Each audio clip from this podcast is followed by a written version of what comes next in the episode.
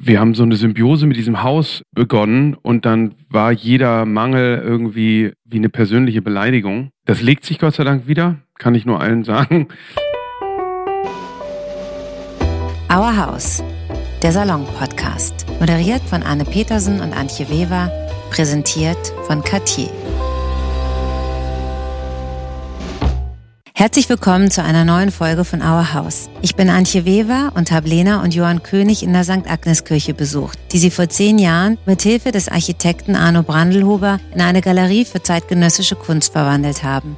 Johann König, der als Kind durch einen Unfall fast vollständig seine Sehkraft verlor, hat über sein Leben die Biografie Der blinde Galerist geschrieben. Seine Frau Lena ist Kunsthistorikerin, zieht etwas leiser, aber nicht minder effektiv die Strippen und war maßgeblich bei der Renovierung der brutalistischen Kirche involviert. Die Königs leben mit ihren Kindern in der ehemaligen Fahrwohnung und erzählen in dieser Folge von Our House, wie man beim Bauen die Nerven behält, warum sich auch bei ihnen der Wow-Effekt nicht abnutzt und was sie selber für Kunst sammeln. Viel Spaß dabei.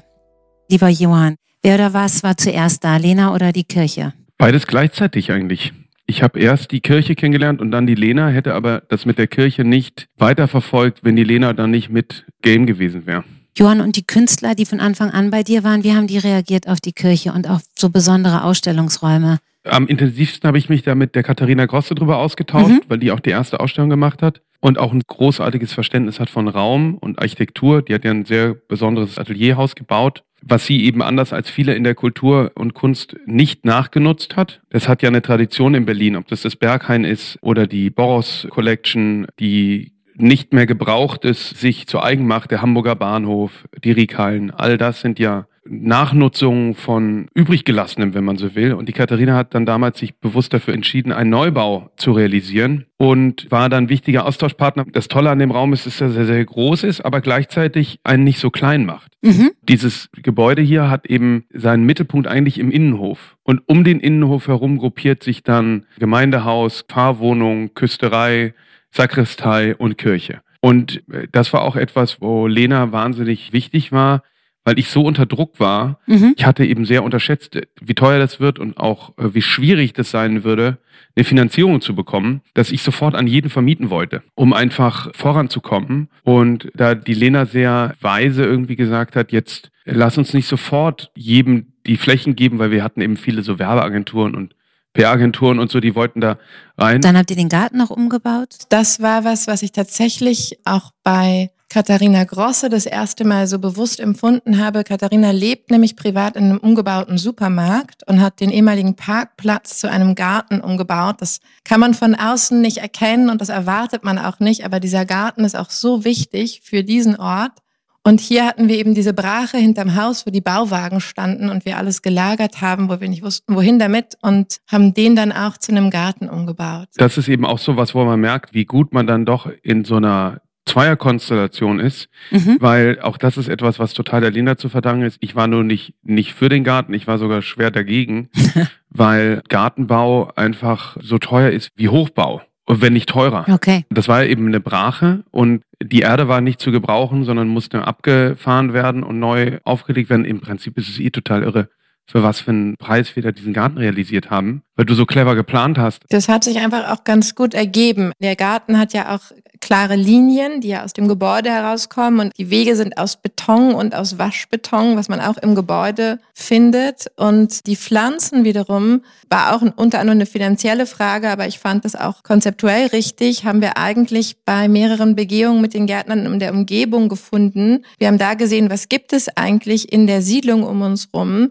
was ist also offensichtlich besonders robust und funktioniert hier und wie können wir dann eine Verbindung schaffen zwischen dem, wo wir sind, den Grünflächen von der Siedlung und dem Gebäude? Jetzt ist ja ein schöner Kontrast gegen das viele Beton, dass ihr eben auch das Grün drumherum habt. Das Schöne ist eigentlich, dass wenn immer dann auch Künstler der Galerie im Garten waren, hatten die eigentlich Ideen, was sie machen können. Das ist ja auch ein Schwerpunkt schon lange oder eigentlich schon immer auch in deinem Programm gewesen, oder? Auch mit Außenskulpturen oder Außenraumarbeiten. Ja.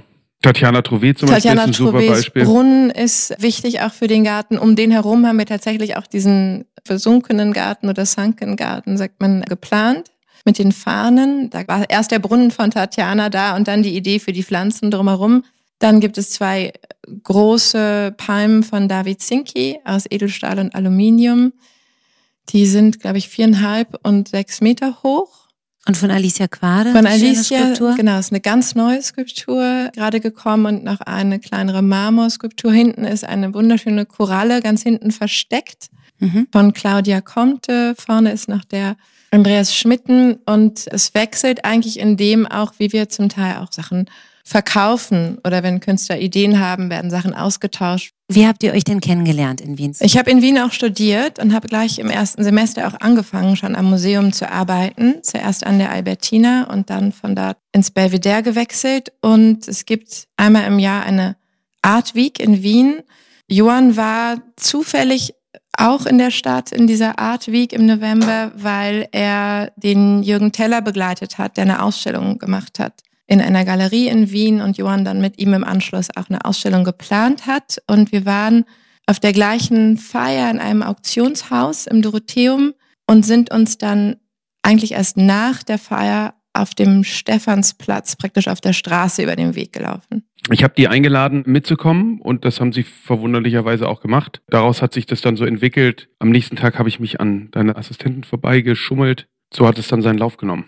Es war eben so, das war ein Riesenprojekt und die Vision war da. Und die Zweifel der Umgebung war gigantisch. Wir fingen an, sehr intensiv miteinander zu leben. Und wenn die Lena nicht auch genauso bedingungslos begeistert von diesem Projekt gewesen wäre, dann hätte ich das, glaube ich, nicht weiterverfolgt. Ich habe tatsächlich schon ab dem ersten Besuch gedacht, ich möchte das unbedingt machen. Obwohl ich Berlinerin bin, war ich vorher noch nie in dieser Straße, weil es eigentlich auch keinen Grund gab, hier zu sein. Und obwohl es ja ein sehr imposanter, brutalistischer, auffälliger Bau ist, hatte ich es noch nie gesehen. Aber rein aus der Perspektive von damals Johanns Galerie aus habe ich das verstanden als Ort und als Gebäude. Und dann habe ich aber mit der Zeit, nach wenigen Monaten, Johann auch schon gesagt, als er meinte, wie machen wir das denn? Aber ich bin ja eigentlich die ganze Zeit unterwegs und muss ja auch die Galerie führen, habe ich gesagt, ich würde auch meinen Job aufgeben mhm. und nach Berlin ziehen. Wir waren ja dann verheiratet, aber trotzdem noch zwischen zwei Städten lebend inzwischen. Wir haben sehr schnell auch geheiratet. Wo habt ihr geheiratet? Nicht in der Kirche, oder? Nee, im Standesamt in Schöneberg. wo auch meine Eltern schon geheiratet haben. Das war eine ganz kleine Runde, nur mit unseren beiden Trauzeugen. Und sehr spontan. Tatsächlich war es relativ schnell klar, dass wir es komplett unterschätzt hatten und dass mindestens einen, eigentlich drei Fulltime-Jobs hergibt, dieses Projekt, also die Sanierung eines denkmalgeschützten Gebäudes in Berlin in diesem Umfang mit den Auflagen, mit den Ideen, die wir hatten, war unglaublich komplex. Und euer wichtigster Mitstreiter war Arno Brandelhuber, der Architekt, um das umzubauen? Ich würde sagen, der war auf alle Fälle der Ideengeber und hatte auch einen sehr kühnen, aber erfolgreichen Plan, wie er da die Genehmigung für bekommt. Da steckten wir jetzt ja auch in dem Detail nicht so drin. Mhm. Aber ich glaube, die wichtigsten Begleiter in dem Projekt waren wir uns gegenseitig. Weil am Ende ist der Architekt natürlich extrem wichtig, aber mit Haut und Haar in so einem Ding drin zu stecken, tut man als Bauherr eigentlich immer nur selbst. Wobei wir ja alle dann auch diesen Architekturpreis gewonnen haben. Ne? Das fand ich auch eine gute Sache, dass man den eben gemeinsam gewinnt. Architekt und Bauherrn. Gab es dann viele Skeptiker am Anfang, Johann, als ihr losgelegt habt? Haben die Leute eher das beklatscht und euch motiviert oder hatte man Angst, dass ihr euch übernehmt? Nee, die Leute haben uns für total bescheuert gehalten. Ich kann mich auch noch erinnern, eine Freundin von dir dachte auch, das ist doch total jenseits und hat, glaube ich, auch Lena geraten, sich da besser von ja. davor, da besser in Deckung zu gehen. Und man muss sich das eben aber auch vorstellen, wie das hier aussah. Mhm. Also das war eben in wahnsinnig schlechtem Zustand. Der Beton fiel von oben herab, der Stirnholzparkettboden wählte sich. Die ganze Siedlung sah damals natürlich auch noch ganz anders aus. Ne? Also der Blumengroßmarkt war nicht bebaut. Die Alexandrinenstraße hatte noch Lücken. Die umliegenden Wohnbebauungen waren auch schon seit 1960 nicht mehr saniert. Und am spektakulärsten war die Pfarrwohnung, in der wir jetzt leben. War das schon von Anfang an, Lena, die Idee, dass ihr da auch wohnt? Johann hatte die Idee und ich konnte es mir überhaupt nicht vorstellen. In diese Fahrwohnung hatte inzwischen ein Gästehausbetreiber ein mit Teufelsgesichtern dunkelrot gemalte Kifferbude draus gemacht mit lauter extra wo irgendwelche so obszönen Mosaike handgemacht. Das war wirklich, also ich habe es zum Glück fotografiert. Es war dann aber so, dass wir im Laufe der Zeit so viel Zeit auch im Gebäude verbracht haben und auf der Baustelle. Inzwischen hatten wir dann ein kleines Baby und ich habe dann auch einen Ort zum Stillen gesucht zwischendrin auf der Baustelle. Und wir sind dann doch in dieser Fahrwohnung gelandet, haben dann den Arno auch gebeten, sie umzubauen. Arno hat dann gleich gefunden, wir machen alles raus und auch keine Türen und keine Badewanne. Es wird ganz clean. Also das war auch mhm. ein kleiner Prozess mit Arno, aber ein sehr guter Prozess. Du hast mal gesagt, ich zitiere, Bauen ist einfach der Horror. Johann, würdest ja. du das retrospektiv immer noch so sehen? Absolut. Es ist natürlich total großartig, dass man was schafft, mhm. ja, was es so noch nicht gab. Das finde ich äh, gleichzeitig wahnsinnig befriedigend am Bauen. Auf eine gewisse Art und Weise was bleibt. Aber das waren wahnsinnig harte Zeiten. Auf allen Ebenen. Finanziell, emotional, weil man dann irgendwie auf einmal so eine, wir haben so eine Symbiose mit diesem Haus begonnen und dann war jeder Mangel irgendwie wie eine persönliche Beleidigung. Das legt sich Gott sei Dank wieder, kann ich nur allen sagen. Was meinst du mit Mangel? Fugen, die nicht Fugen, so geworden sind, Baumenge. wie wir sie uns Also eine persönliche haben. Beleidigung. Mhm. Ah, es war okay. immer sehr emotional. okay. Türstöcke, die dann doch zehn Zentimeter niedriger sein müssen, das waren echte Katastrophen. Es beruhigt sich dann wieder? Ja, also wir hatten eben auch allen Pech, den man haben kann. Man läuft ja hier dann eben an so Stellen immer noch vorbei, wo man denkt, das war damals echt schmerzhaft und dieser Schmerz legt sich mit der Zeit. Die Königgalerie vertritt ja 40 Künstler inzwischen. Leute aus der ganzen Welt pilgern ja hierher, um hier Kunst zu sehen in der Kirche. Also ist es jetzt ziemlich gut geendet. Also wie viel bedingt diese besondere Location und dass es zu so einer Attraktion geworden ist? Klar, absolut, ja, ja. Das Besondere ist, dass es eben eine Erfahrung ist und dass schon auch damals so ein bisschen das Ziel war, einen Ort zu schaffen, der sich absetzt und einen Beitrag leistet für Rezeption von Kunst. Wenn man jetzt in die jüngere Kunstmarkt-Vergangenheit guckt, sind halt mhm. diese Galerieräume irgendwie sehr austauschbar und es sind immer weiße Trockenbaukisten, die mal mit Holz, mal mit Betonboden, je nachdem wo auf der Welt, eigentlich relativ gleich sind. Und da gab es eine Zeit lang auch so eine Tendenz, dass viele wieder in so den Salon gegangen sind und irgendwie große Altbauwohnungen, die das spiegeln, wie Leute eben auch mit Kunst leben. Und wir wollten einen Raum schaffen, der eben einzigartig ist. Und da haben natürlich Kirchen mit Museen viel gemein, weil da geht es um den puren Raum und um, den, um die Raumerfahrung und um Volumen. Und Aber auch um die Atmosphäre. Das mhm. war eben auch so ergreifend, dass wir gemerkt haben, diese Atmosphäre war genauso, wie man es in Kirchen eigentlich auch sich wünscht, dass man die Tür aufmacht und gefühlt gleich in einer anderen Welt ist. Aber nicht zu ehrfürchtig. Oder in Kirchen ist man ja manchmal auch, ja, dass man so sich klein fühlt. Das war tatsächlich schon auch noch ein anderer Raum, als die Ebene nicht mhm. drin war. Ich fand, es waren immer noch Proportionen, die einem trotzdem ein geborgenes Gefühl gegeben haben, mhm. auch durch die Materialien, diese Holzdecke und diese beige-graufarbenen Wände. Das war eigentlich eine angenehme Erfahrung, aber es war dennoch dieser sehr kontemplative Moment und dieses automatisch fängt man an leiser zu sprechen und ist einfach woanders gefühlt. Es gibt ja auch keine Fenster, wo man direkt rausschaut. Sondern das Licht fällt von oben Von rein, oben ne? und von, von Seitenschiffen und von dem Seitenband, aber du siehst eigentlich in dem Hauptraum nicht nach draußen wenn ihr abends zuschließt? Schließt du dann richtig so die Kirche ab, Johann, und gehst nach Hause oder seid ihr da auch abends alleine? Wie bewegt sich das so, das Private mit der Arbeit? Na, interessanterweise, jetzt wo wir uns immer, das meinte ich vorher mit wachsen und schrumpfen, am Anfang hatten wir ja viel, viel weniger Platz. Wir hatten ja nur die Kirche mhm. selber und haben in der Fahrwohnung gewohnt. Alles andere war vermietet. Genau, alles andere war vermietet und jetzt hat, weil das Geld wirklich knapp war, ja, also es war sozusagen alles, weil das auch viel teurer war, weil das so aufwendige Betonsanierungsarbeiten waren und so, war es aber so, dass wir jetzt Stück für Stück immer mehr Fläche, sage ich mal, zurückerobert konnten. Und jetzt sitze ich eigentlich in dem Gebäudeteil, wo ich gar nicht mehr so ständig in der Galerie bin, sondern eben in einem Nebengebäude und lustigerweise ist, wenn ich dann selber ein Gast kommt oder so und ich gehe mit dem nach oben, bleibt es irgendwie immer spektakulär. Also dieser Wow-Effekt nutzt sich Der nicht nutzt ab. Sich Der nutzt sich überhaupt nee. nicht ab. Irre, ist ja. zum Teil, wenn man morgens und dann wieder abends in die Ausstellung geht, dann bleibt dieses Gefühl. Das Licht ist auch immer anders, ne? Ja. Aber interessant ist zum Beispiel, man merkt jetzt, jetzt sind wir jetzt, weiß nicht wie viele Jahre hier, Zehn, oder? Zehn Jahre? Mhm. Könnte man, also 2012 habt ihr es gepachtet, jetzt. 2011 Ja, ganz sogar so lange schon. sind wir noch nicht Und dann hier 20, wohnen. Ne? Ende 2012 sind wir eingezogen. Mhm. Ja. Und zum Teil merkt man einfach, dass wir sehr gespart haben. Und das Tolle ist beim Garten, der wird immer besser.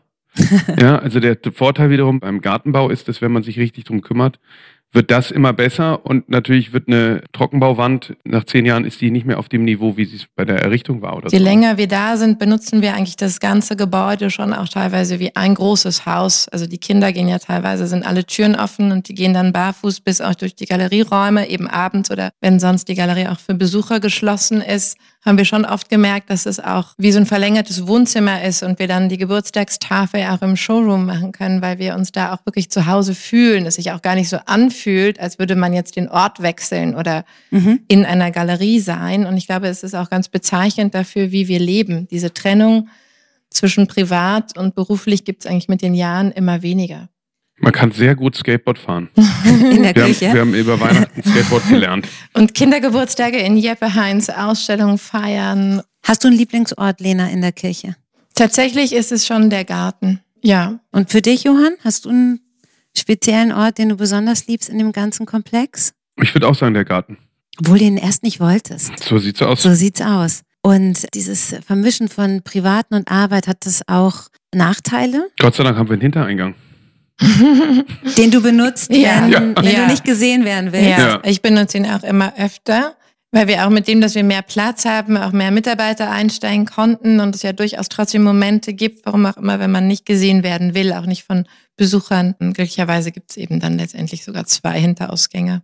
Das Lustige ist, dass zum Beispiel ich immer unbedingt wollte, äh, dass wir, wir haben ja sonntags offen. Mhm. Ja, und das war so, dass das die Lena zum Teil nicht gut fand und besser gefunden hätte. Man macht es nicht und ich habe mich eben sehr stark dafür eingesetzt und mich durchgesetzt und jetzt ist es mir schon ein paar Mal so gegangen, dass ich dann irgendwie spazieren gehe und vor die Tür gehe und sofort denke, oh Mann. Oder wir hatten auch mal dann während dem Ausstellungsumbau mal die Galerie zu, weil eben umgebaut wurde und nicht offen war und ich dann doch gemerkt habe, wie angenehm das ist, wenn man eben nicht, also weil einfach so viele Leute da sind wenn man und, seine ich das Ruhe auch, hat. und ich das auch verstehen kann, dass die Leute natürlich dann mit einem sprechen wollen und ich das auch in der Regel total gerne mache, aber manchmal ist es natürlich ein bisschen viel. Das Großartige aber ist an dieser Architektur hier, das sagt der Arno Bandelhuber ja auch immer, sie ist ja von Werner Düttmann und mhm. er wollte eigentlich das Ganze so bauen, als wäre das von Düttmann schon immer als Galeriegebäude geplant gewesen. Und wir wohnen oben eben und haben eine Dachterrasse, die Richtung Süden zeigt, die der Düttmann damals für den Pfarrer entworfen hat. Und das ist halt total genial gemacht, weil natürlich auch beim Pfarrer, der ja auch in seiner Gemeinde lebt, aber auch privat ist, du kriegst es nicht mit. Du siehst nichts, da kann niemand reingucken und du kannst auch nicht runtergucken. Ah, das ist ja schlau. Sondern okay. es ist eben so Ihr seid gemacht. Da privat. Ja, die Leute wissen auch nicht, man sieht auch nicht von außen, dass man im Innenhof ist, ob wir da sind. Ich glaube, das ist nur möglich, wirklich, hier, weil das ein Gebäude ist, was genau dafür geplant ist, dass es nämlich Beruf und Privat miteinander verbindet. Es ist eben auch ein komplett geschlossener Innenhof. Es bietet natürlich wahnsinnige Vorteile, weil es in der Mitte der Stadt ist. Wir haben einen Parkplatz. das ist ja nicht so untrivial, also auch für die Besucher. Und wie habt ihr die Fahrwohnung eingerichtet? Was sind da so Elemente, die euch wichtig waren? Nee, wir haben vor allem, du hast dich auch Gott sei Dank da am Ende durchgesetzt, eigentlich den alten Grundriss von Düttmann zu verwenden. Genau, es gab ganz viele Ideen von Arno, aber auch zwischenzeitlich von anderen und wir sind letztendlich bei dem alten Grundriss gelandet, weil es macht einfach Sinn, weil die Fenster sind in der Küche in einer bestimmten Höhe und im Bad wieder in einer anderen Höhe und immer wenn wir überlegt haben, das anders zu machen, fand ich, war es nicht stimmig. Deswegen ist auch die Küche da, wo sie schon damals war. Nur mhm. vergrößert, ne? Nur vergrößert und wir haben eigentlich uns sehr stark an diesen Grundriss gehalten, vor allem weil es auch da so clever ist, wie er mit dem Licht umgegangen ist. Also dann nach Osten ausgerichtet sind dann die Räume, wo man sich da morgens auffällt und am Abend hat man auf der anderen Seite die Abendsonne und auch die Schlafzimmer waren, die sind genau in die ruhigste Ecke sozusagen ausgerichtet, was auch wirklich gut funktioniert. Also wir haben da eigentlich gar nicht so stark eingegriffen, außer der Arno, der eben die Böden und die Decken rausgerissen hat. Und bei der Einrichtung? Ja, das Interessante war, dass wir quasi auch zum Beispiel mit dem Arno, das war gar nicht gesetzt, dass der die Architektur macht. Ja, wir haben sozusagen alles angeguckt. Ando, Zumtor, mhm. ja, also wirklich Grem Kohlhaas, alles Mögliche und sind aber wieder bei Arno gelandet, weil der auch einfach diese geniale Idee und schon diese Vision hatte. Und eigentlich war es ein bisschen unverschämt, eigentlich überhaupt noch was anderem zu gucken. Und so ähnlich war es mit dem Grundrissen, dass wir alles Mögliche überlegt haben, große Loft draus zu machen und man am Ende gemerkt hat, der Düttmann war einfach ein super Architekt. Also was ich eigentlich, womit ich eigentlich begonnen habe, war tatsächlich, weil es sehr viele, sehr große Fenster hat, was toll ist, aber auch gleichzeitig was ich noch nie in meinem Leben vorher hatte, überall, also ganz viel Stoff erstmal einzukaufen und Gardinen machen zu lassen für wirklich die ganze Wohnung, was wahnsinnig aufwendig war, aber auch ganz schön. Das war das Erste, womit wir eigentlich begonnen haben. Und dann was braucht es noch im Kontrast zu dem ganzen Beton? Ja, Unbedingt natürlich, also je mehr wir damit zu tun hatten mit dem Garten, haben wir dann auch mit den Gartenplanern die Terrassen gestaltet. Die sind auch ganz wichtig fürs Gebäude und für die Wohnung. und ähm, viele Sachen haben sich so ergeben, so wie sich also eigentlich ähnlich, wie wir auch sonst sammeln oder wie wir uns privat sind. Also wir kuratieren privat, glaube ich, beide weder im Detail unsere Outfits noch das, wie wir uns auch einrichten, sondern der Flügel war bei meinen Eltern im Haus und den haben sie uns zur Hochzeit geschenkt. Der große Esstisch kommt aus der Wohnung von Johanns Vater. Die kleinen Tische neben dem Bett hast du mir zum Hochzeitstag geschenkt, sind von Takahama. Da gibt es dann eine Geschichte darum. Und das Sofa? Zum Beispiel Sofa ist ja auch immer sehr wichtig. Ja, wir haben so ein richtiges, was ist das, Polyform und aber natürlich auch noch ein Franz-West-Sofa. Also wo der Franz West, das ist jetzt nicht so bequem. Ja, aber ist sogar eines der ersten. Das ist ne? Prototyp, das genau, ist der das erste Prototyp Franz von West diesem Sofa, was er gemacht hat. berühmten Sofa. Was hängt noch in der Wohnung bei euch? Also wie, wie hängt ihr Kunst? Diskutiert ihr das? Also hängt ihr gemeinsam auf oder hängt Johann manchmal was und du? Ich hänge eigentlich nichts. Johann kauft ganz viele Sachen. Intuitiv auch, ja. oder? Johann, wie kaufst du? Kaufst du, bist du ein Bauch oder Kopf? Äh, Bauch. Okay. Du, Lena? Herz. also Johann kauft und du hängst dann die Bilder.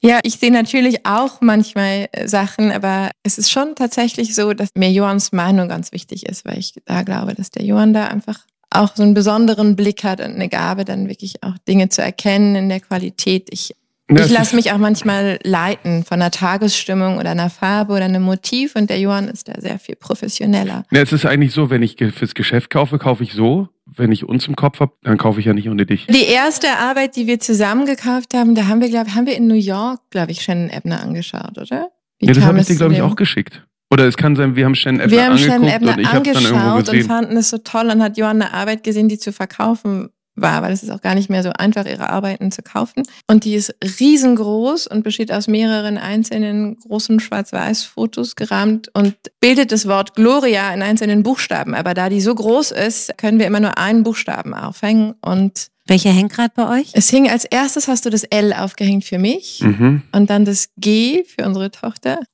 Ja. Eigentlich muss man die immer so ein bisschen rotieren.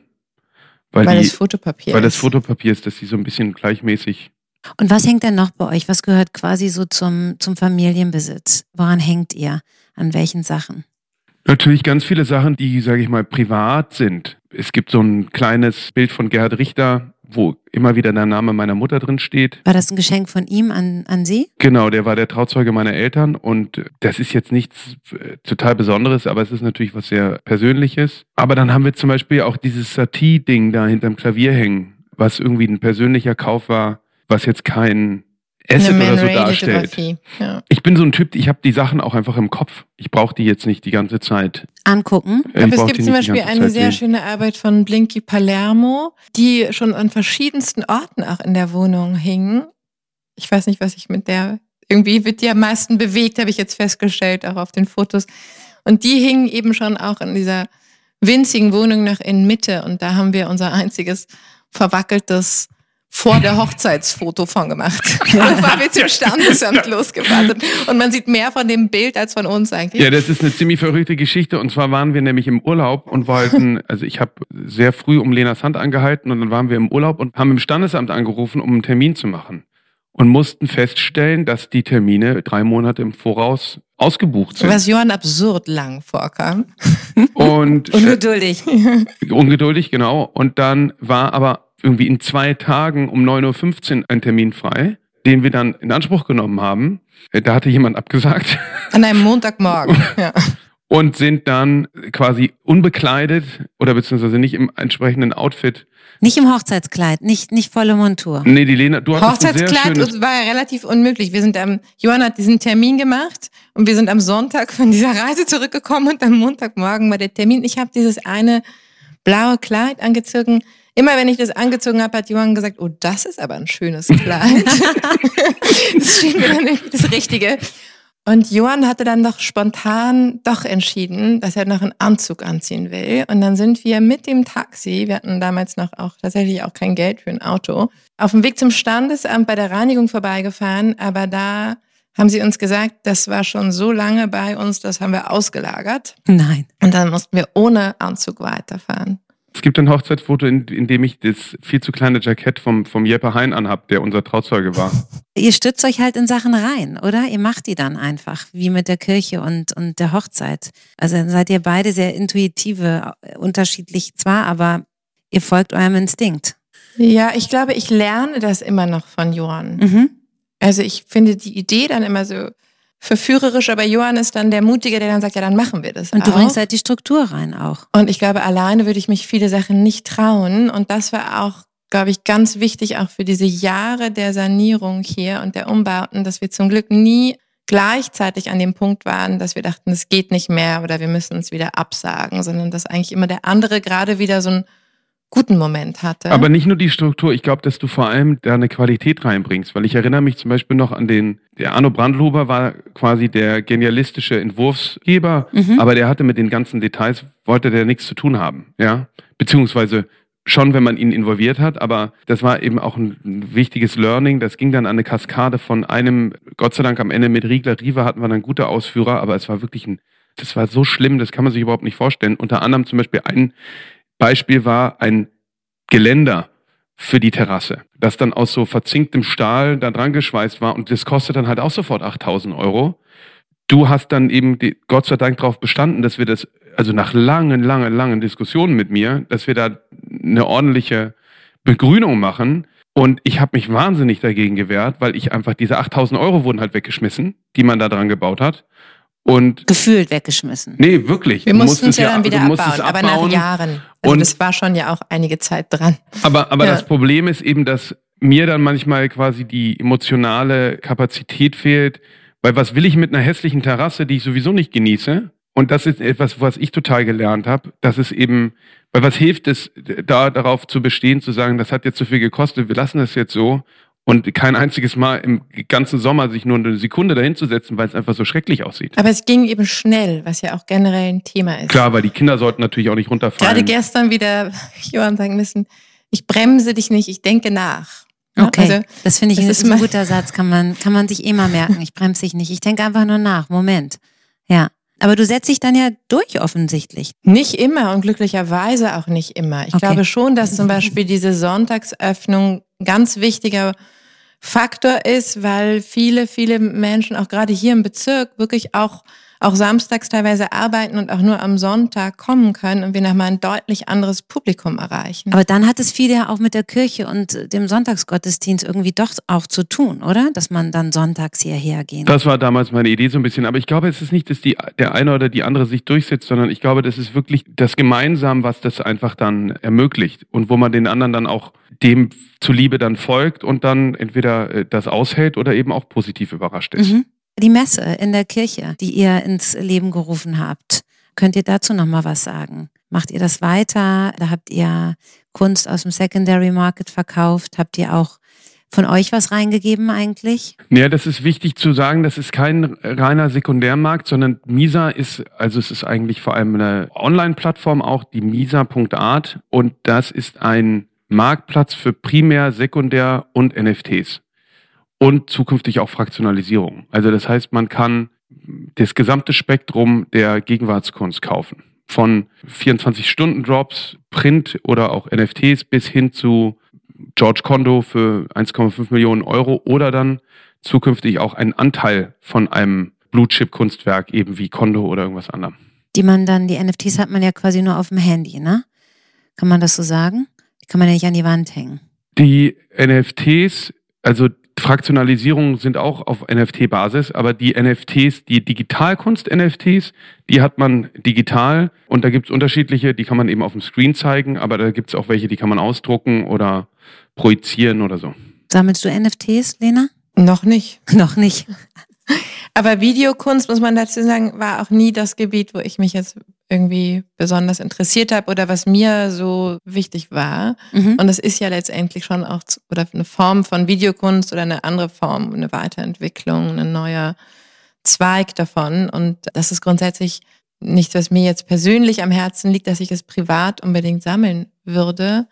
Aber es ist ja auch noch sehr neu und wie gesagt, ich bin da auch etwas langsamer als Johann. Ich glaube, viel wichtiger ist die äh, technologische Möglichkeit, die dahinter steckt, als mhm. das, was jetzt gemeinläufig als NFT verstanden wird. Sag nochmal eine Sache, Lena, die dir am Herzen liegt in der Wohnung. Was hängt denn über dem Bett? Im Schlafzimmer hing eine sehr schöne Arbeit von Albert Oehlen, ein Baum, der dann bei dieser ersten Hausmesse, die wir gemacht haben, spontan abgehängt und in die Galerie gehängt und sofort verkauft wurde. Und seitdem bin ich eigentlich auf der Suche nach was, was diesen Platz verdient hat. Zwischendrin, es hingen auch immer wieder mal Sachen, die da aber nicht so gut funktioniert haben. Dann als letztes jetzt ein Geschenk von Johann mit einer sehr schönen Botschaft. Was steht da drauf? I love you more than you think glaube ich, oder? Ja. Von ähm, Stefan Marx. Stefan Marx. Am besten war aber eigentlich der John Wesley. Das war super, ja. ja. das war ein bisschen gefährlich fürs mit den Kindern auf dem Bett toben. Das war großartig. Ja, das hängen wir einfach irgendwann wieder auf. Was, was ist Wenn das? die Kinder nicht mehr auf dem Bett Das ist ein, äh, ein bisschen unterbeachteter Pop-Art-Künstler, der, und das ist ein Bild, was ich von meiner Mutter geerbt habe, so aus den frühen 60er Jahren. Mhm. Da sind so 30 Chinesen drauf. 30 Chinesen. Mhm. Wahnsinnig schönes, sehr interessantes, so breites Format in rosa, weiß und großartige Arbeit, ja. Aber das finde ich ja, was mir nochmal einfällt zur Wohnung, das Markanteste ist eigentlich, dass man überall ins Grüne guckt. Und ihr habt unten ja auch noch an der Klingel, als ich kam, habe ich gelesen, Sakristei steht da noch. Also ihr habt die alten Namen gelassen. Ja, ich finde es ja auch ganz schön zu wissen, wo man sich befindet und wofür es eigentlich gemacht war und wie es geplant war. Ich finde das wichtig. Ich Wobei glaube, wir am Anfang auch da total versucht hatten, dieses Kirchending. Ähm also Johann und Arno hatten dann alles in Einheiten unterteilt und dann war das da unten Einheit D und wir haben gewohnt in Einheit G und das Café war Einheit A. Aber wir merken, es ist auch viel einfacher, das Gebäude zu verstehen, wenn man diese alten ursprünglichen Begriffe wieder verwendet. Ja, aber es war auch so, dass wir damals schon geguckt haben, eigentlich von dieser Kirche wegzugehen. Ja, also und, und es ist ja auch sehr vergleichbar, ja. Also die Leute gehen in die Kirche und sind, es ist sehr persönlich, fast intim, aber gleichzeitig ist man ja mit Fremden, ja, mit denen man was teilt. Und so ist es ja hier auch. Wir haben ja hier wahnsinnig viele Besucher, die alle unterschiedliche aus der ganzen Welt aus der ganzen Welt und die haben unterschiedliche Motive und sind unterschiedlich emotional irgendwie äh, berührt, aber sind teilen sich diese Erfahrung in einem Raum, kennen sich aber nicht.